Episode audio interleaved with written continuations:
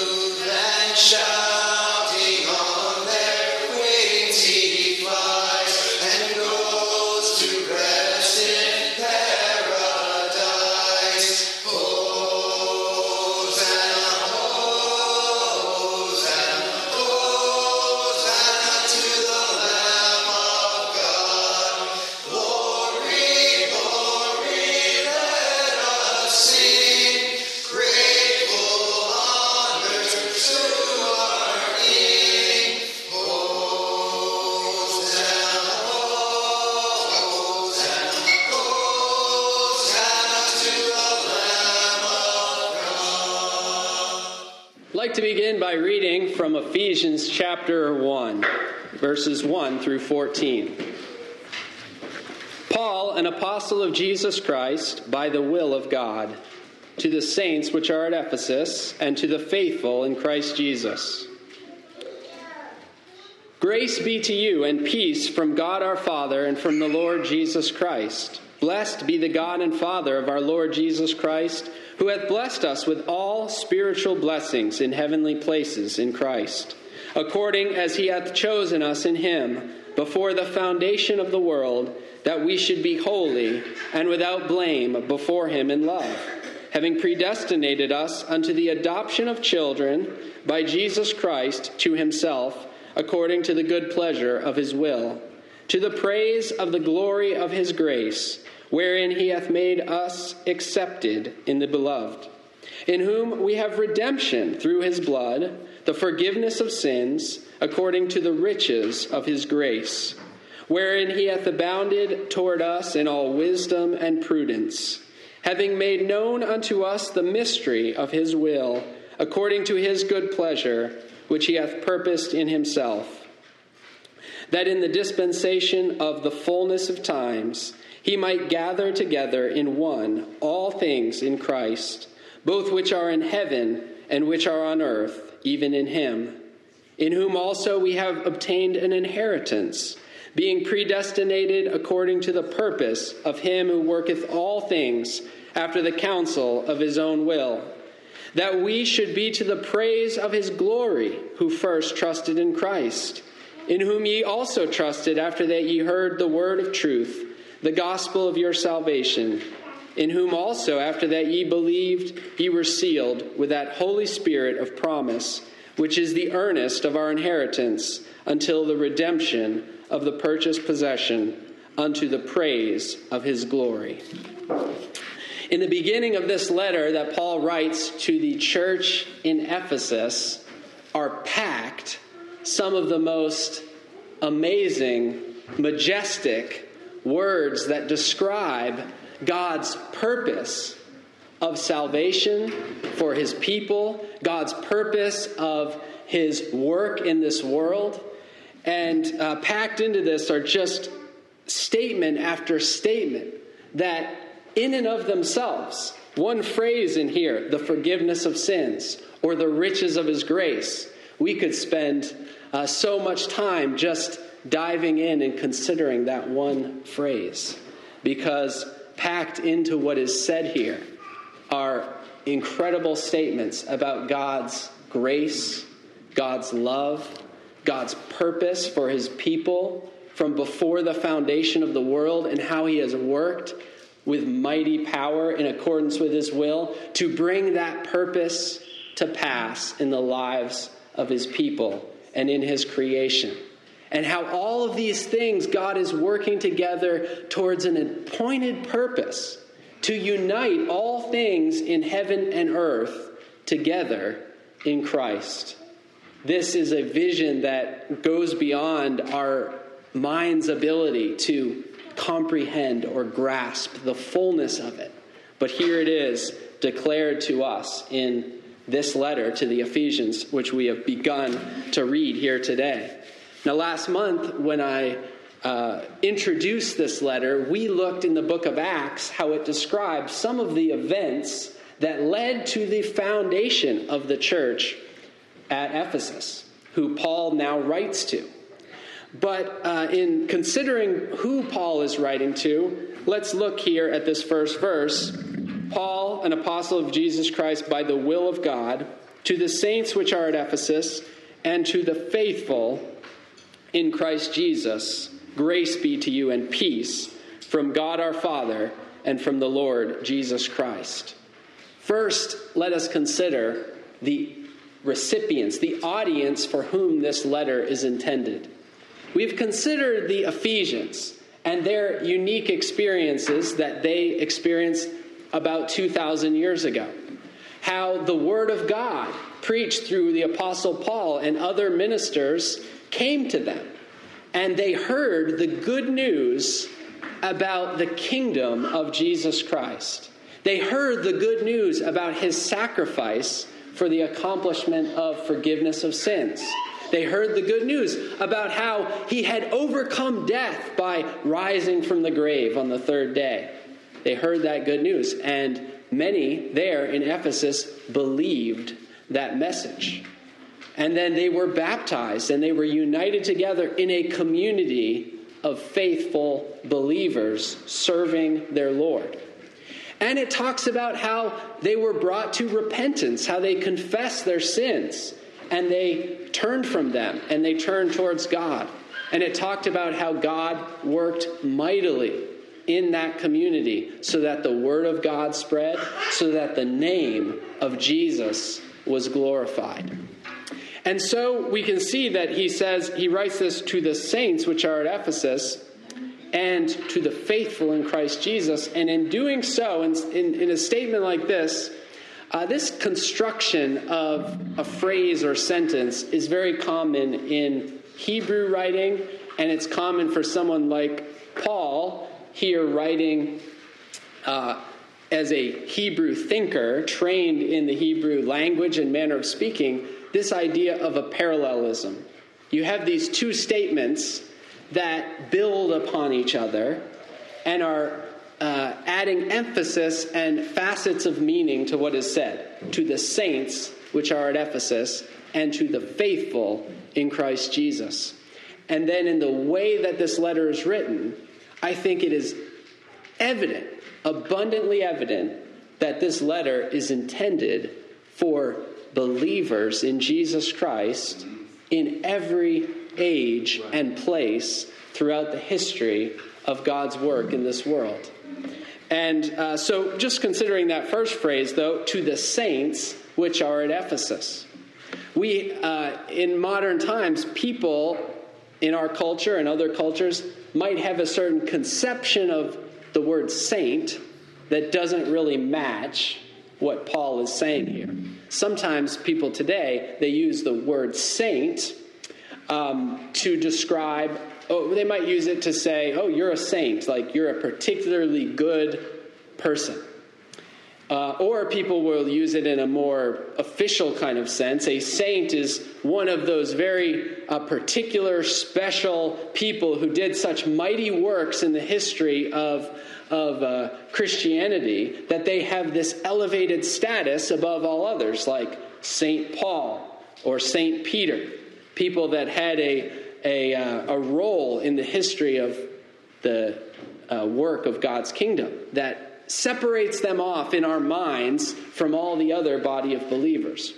But neither one of those meanings is how Paul is using the term saints when he writes to the saints which are at Ephesus. What he means is the literal meaning of this word saints is holy ones. Holy ones. And the holy ones, to be holy, means to be dedicated to a sacred purpose, set apart to the service of divine holy things. Uh, so, for example, we might liken it to under the Old Covenant, they had the temple service. And you've probably at least heard something about how that worked. There were sacrifices uh, there was a temple that was built, and there were people like the Levites and the priests who were separated from the total community of people to a special role in the service of the temple. Maybe it was to offer the sacrifices, maybe it was to burn incense in the temple. And there was also in the temple, there were all these different vessels. Uh, maybe they were holding the oil or the water or different things. There were uh, vessels that were things. There were carvings. There were tapestries that were set up to form the walls of that uh, of the inner sanctuary, the holy of holies of the temple. There were various, all these different furnishings. These furnishings, these implements of the temple, were considered holy. Now, if you had a vessel, imagine a bowl, for example, and you were to look at that vessel, uh, in its physical appearance and construction, it may have not been that different from any other bowl. So, what made it a holy bowl? What made it a sacred bowl? Was that it was specifically set apart and dedicated to a sacred purpose. That was the service of God in the temple. And so, when the uh, believers in the New Testament community, in the church of the Lord Jesus Christ, are called saints or holy ones, it is because we are separated, dedicated to a holy service of God. Here's what one uh, commentator said about this uh, in my study. I came across this. He said, The word saints, hagioi in Greek, means those who are holy or those who are devoted or consecrated to God. The radical idea of the word is what is separated from a common to a sacred use and answers to the Hebrew word kadosh. It is applied to anything that is set apart to the service of God, to the temple, to the sacrifices, to the utensils about the temple, to the garments, etc., of the priests, and to the priests themselves.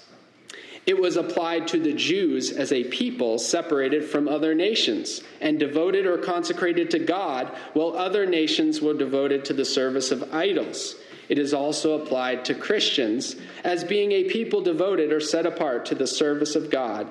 The radical idea, then, as applied to Christians, is that they are separated from other men and other objects and pursuits and consecrated to the service of God. This is the special characteristic of the saints. So that is right from the beginning of this letter, right from the start. Paul is saying to those he's writing to, You have a special and a sacred calling. As being the church of the Lord Jesus Christ, as being those who have come to a knowledge of Jesus, of who he is, a personal, intimate knowledge of God, you are called to a special and a sacred purpose. You are saints, and that's who he writes to. And then the rest of the letter will unfold facet after facet after facet of what it means to be part of that community that God has called out to his service uh, building on and fulfilling and, and uh, bringing to, to pass everything that was foreshadowed by the old covenant community, where you had the nation of Israel separated. And one of the things that was said about them, uh, which is incidentally also said about the believers in the new covenant times, is that he said, You are a holy priesthood. You are, or you are a kingdom of priests. The priests were those that were separated off from the rest of the people, dedicated to administer God's blessings to the whole community. And Israel as a nation had that special role and that special calling for all the world. See, God never called them off and separated them off simply because God just said, you know, you have all the nations of this whole world, and I want to have a people. You know, all those other nations, they're going to worship their gods, but I want to have my own people. I want to have this one little group of people separated off from everyone else so that they can serve me and I can be pleased with what they're doing and leave the rest of the world to, to itself. That was never the purpose for which God called Israel. The earth is the Lord's and the fullness thereof. God created all peoples across this whole world that He has created. He is the God of all creation. And, and, throughout the Old Testament, you see this again and again and again. Think about the story of Jonah, if you remember that. Jonah, a prophet from Israel, and God sends him not to an, a city in Israel, he sends him to Nineveh to call them to repentance. And right from the start of that story, there is proof that Nineveh, a Gentile city, belongs to God. God cares about the people there enough to send them a prophet and call them to repentance and ultimately have mercy upon them. So Israel was not separated off so that they would be the exclusive recipients of God's blessings, but instead so that they would fulfill God's purpose that He told Abraham way before that in you all the families of the earth would be blessed. As God's vision and purpose for the world is a grand, earth encompassing vision of redemption and restoration. And that is the purpose to which he calls his people. And I will tell you about Israel's fulfillment of that only happened, only came to its fruition in Jesus Christ and through Jesus Christ. Apart from that, they always fell short of the glory of their calling. But in Christ, we as the community of God's people in Christ are able to fulfill the calling for which God set apart a people, of which we today are not some entirely different thing, but the continuation and the fulfillment of.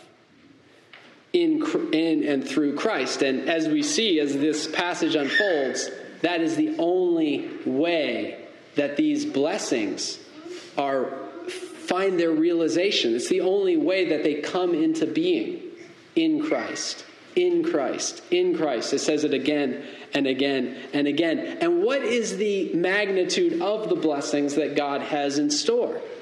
Well, they are limitless.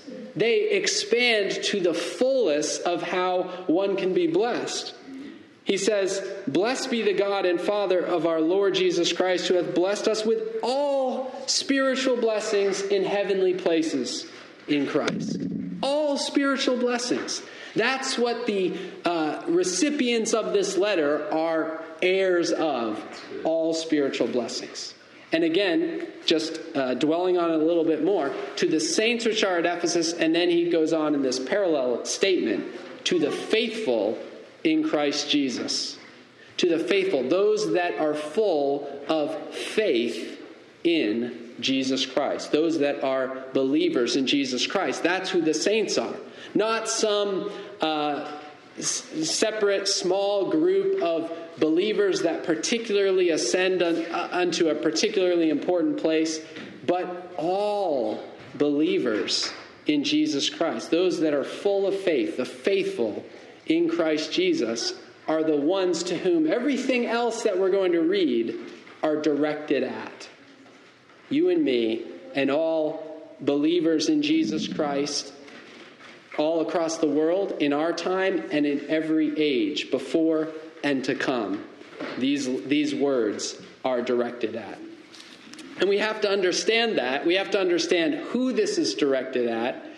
Otherwise, everything else that we're going to read won't really make sense uh, if we can't put it in a context of who are these statements about predestinated, chosen, uh, called, adopted as children. This is neither something that is just about um, some exclusive group of subset of, of believers, nor is this about the world in general, but it is about the, those that are called to be saints, those that are the faithful in Christ Jesus, the disciples and believers in the Lord Jesus Christ, is to whom these statements are directed.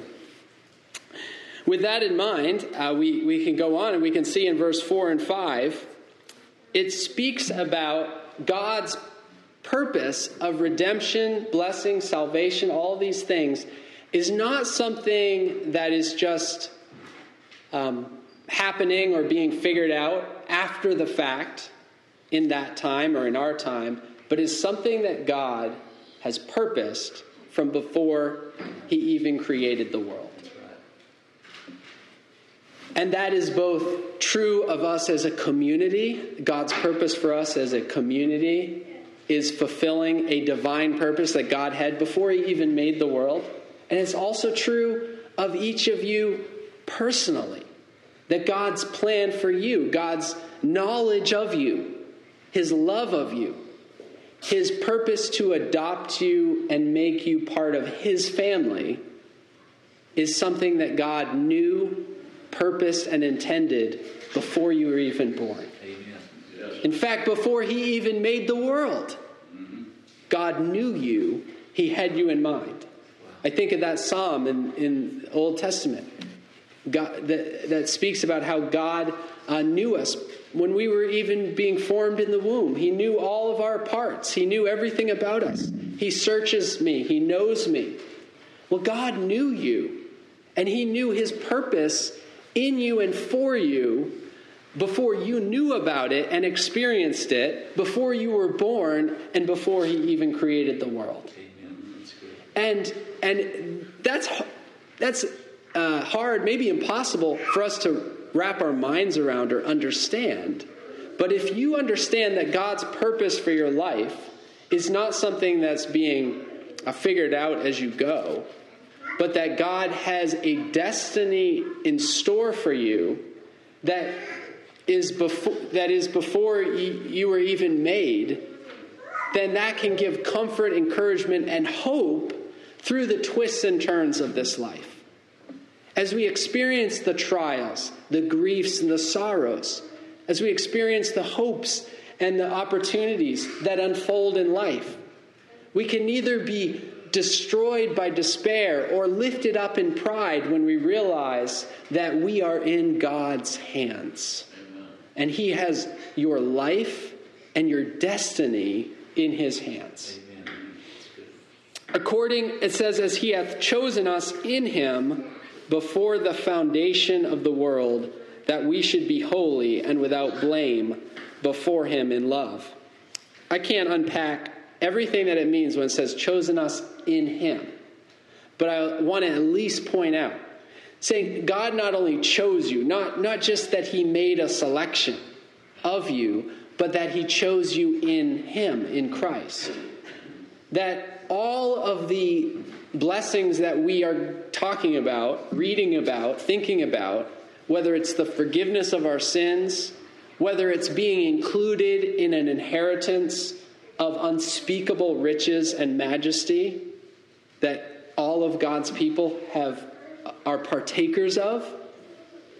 Those are things that all those blessings are mediated to us through Jesus Christ. And we know that. We know that it's not by our works, it's not something that we've earned. We know that it's by grace.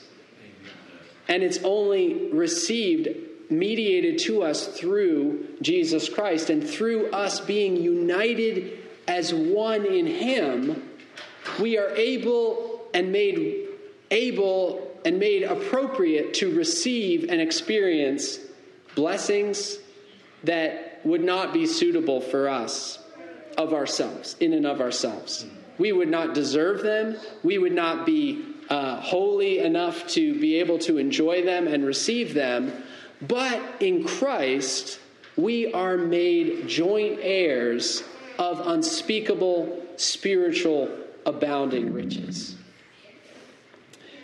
That we should be, it says, holy and without blame before Him in love. And so we've talked a little bit about what it means to be holy, to be set apart, to be sacred, to be dedicated to God's service. Well, we, in our sinful flesh, are not holy. We need to be made holy. And this is how this is in God's purpose that we would be holy and without blame. Without blame. That, that God would have nothing to look at you and say, You're guilty. You're blameworthy for this. We know that by nature that we're guilty. We know that we're we violated God's law. We violated his commandments. We have not fulfilled the most basic principles of the law to love God and to love our neighbor as ourselves. We have not lived up to that. We have missed the mark. We have fallen short. We have fallen short of the glory of God. That's what it says. All have sinned and fallen short of the glory of God. See, God has created you and me and this whole creation. God has created it for a glorious purpose. He made it beautiful, harmonious, like a, a every part of it, every creature that was made, every uh, material, every tree and, and, and, and grass and land and ocean and mountain mankind itself, male and female. God created all of it to sing the praises of his glory in a harmonious symphony of praise that would, that would be overflowing with beauty and majesty and glory.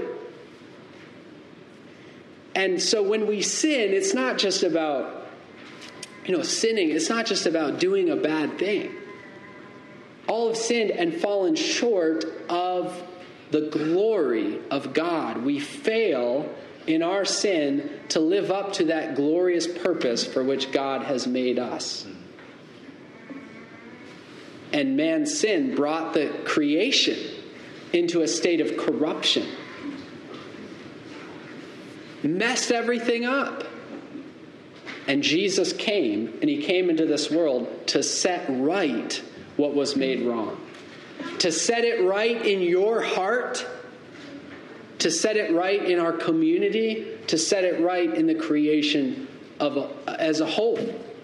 And God's working on every level to bring about that purpose to the ultimate aim and the ultimate end that we see alluded to and stated here in the dispensation of the fullness of times, it says, that he might gather together in one all things in Christ, both which are in heaven and which are on earth. That God's going to unite heaven and earth, that his rule, his reign over all things is going to uh, encompass everything and be a glorious and righteous reign. That he creates a new heaven and a new earth. It says, wherein dwelleth righteousness. This is the purpose that it's talking about here. And it says uh, that he has predestinated us unto the adoption of children. So I talked about a destiny that God has for, for his people. At the heart of God's destiny is that he would make a family. He would make a new family. And, and, and sinners like you and I though uh, by nature, it would say later, by nature, we're children of wrath, even as others. Yet he would purpose to adopt us into his family and make a family one with Jesus Christ. Jesus Christ as our elder brother, as the firstborn, the one that would have the preeminence. And we would be included in that family. And that family is a spiritual reality. But don't mistake that for something that is not literal and not experienced by you and I on a day to day basis as we live and breathe and walk and talk in the community of faith. Because that family that we are adopted to is not just something that we will experience in the hereafter, but it's something that we can and will experience here and now.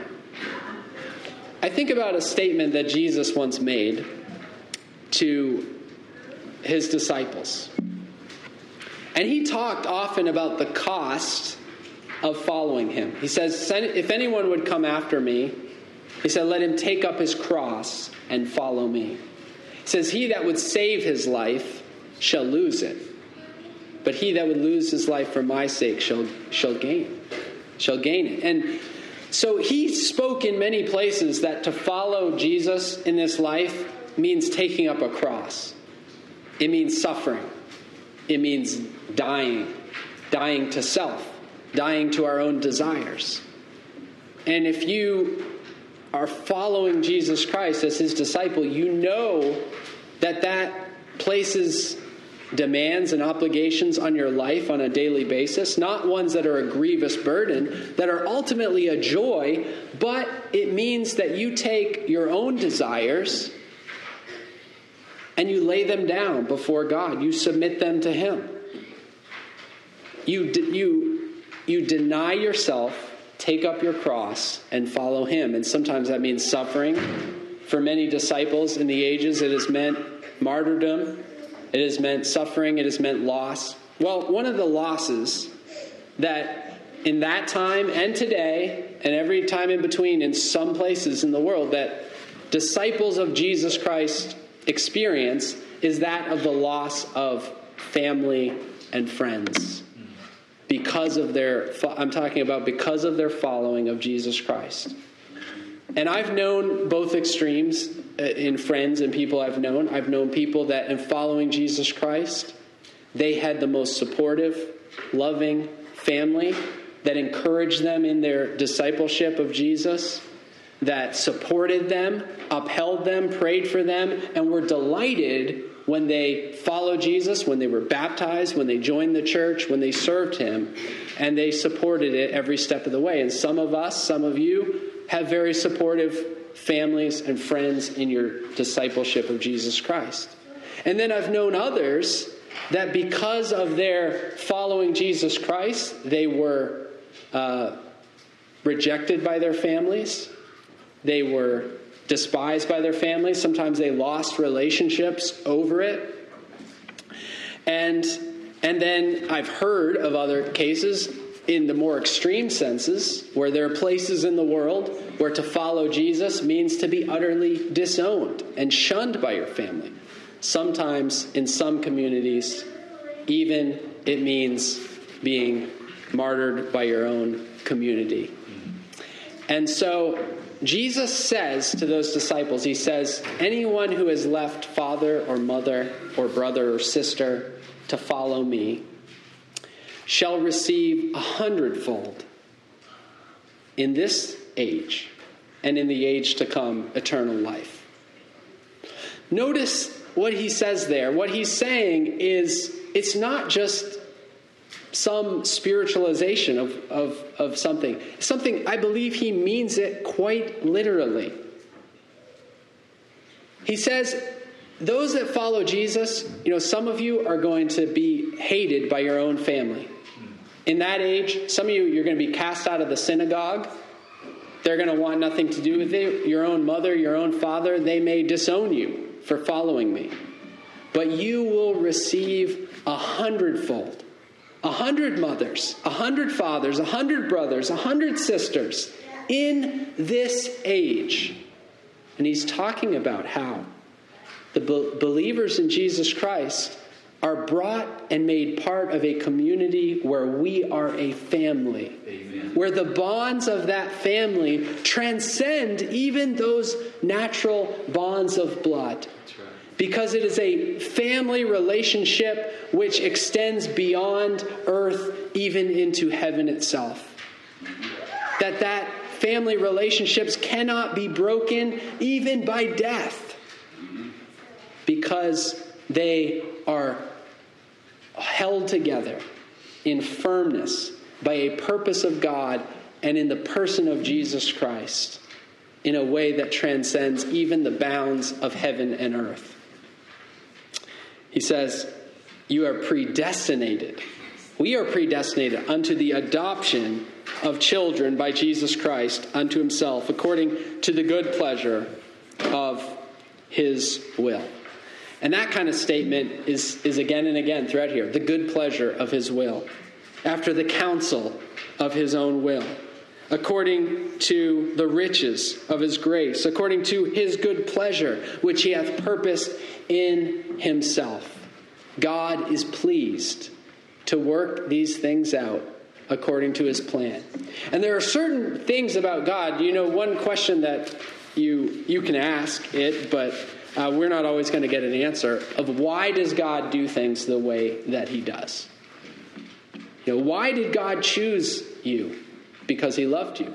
Why did God love you? At some point, you just have to step back and realize that the ways of God are past finding out. That doesn't mean God hasn't revealed much to us. There are things that God has revealed to us, and we need to be obedient to those things and not shut our eyes to them. But when you're talking about why God does what God does, He does it because it pleases Him. right. He does it because that is in line and consistent with His character, with who He is. Mm-hmm. And so God is doing these things according to the riches of his grace. Why does he show grace? Because he is gracious in his being. That is his attribute, that is how he is. He loves because he is love, because he encompasses all that there is about the nature of what love is. And on the other side of that, we even understand the concept of love. We even have, have the concept in existence because God is love. Otherwise, we would know nothing of love. We wouldn't be talking about it, thinking about it, or have a word for it. Because we know what love is, and we love because He first loved us. So it comes from Him. And, and so we see that these blessings that we have, uh, verse 7, for example, in whom we have redemption through his blood, the forgiveness of sins. The forgiveness of sins. One of the blessed announcements as the gospel is proclaimed is that God forgives sins. John the Baptist came preaching, preparing the way for Christ. and He said, Repent, for the kingdom of God is at hand. Repent. And, you know, sometimes we, we get it all backwards. We hear a call to repentance, and we think that, that that's a harsh message. Re- calling to repent. We think, you know, I used Nineveh as an example before. It might seem that way on the surface. God tells Jonah, Jonah, go to Nineveh and say, In 40 days I'm going to destroy this city for its wickedness. Wow, that seems like a harsh message. And Jonah didn't want to go, and it doesn't even tell us at the beginning of the book why he didn't want to go. But we find out the irony of that book and the irony of us thinking that that is such a harsh message that God has for Nineveh. I'm going to destroy you for your wickedness in 40 days. The reason Jonah didn't want to go is because he did not like the Ninevites. Maybe this is an oversimplification of it. He did not like the Ninevites, and he knew God was merciful, and he did not want to see them receive God's mercy. See, that seems like a harsh message. Repent. You're going to, uh, not, he doesn't even tell them to repent. He just says, God is going to destroy you in 40 days for your wickedness. That seems like a really harsh message. But you know what? God wouldn't even send a prophet to them if he didn't care about their well being. God cared, it's emphasized so much. God cared so much, God even cared about the cattle in Nineveh. God cares about his creation. And God, God, uh, he knew that, you know, God probably knew their sin was going to destroy them. And the injustice was going to destroy people that he cared about. So he sends a prophet because he is merciful. And when so, so when God says, repent, turn from your sin, that is the overflowing abundance of God's mercy.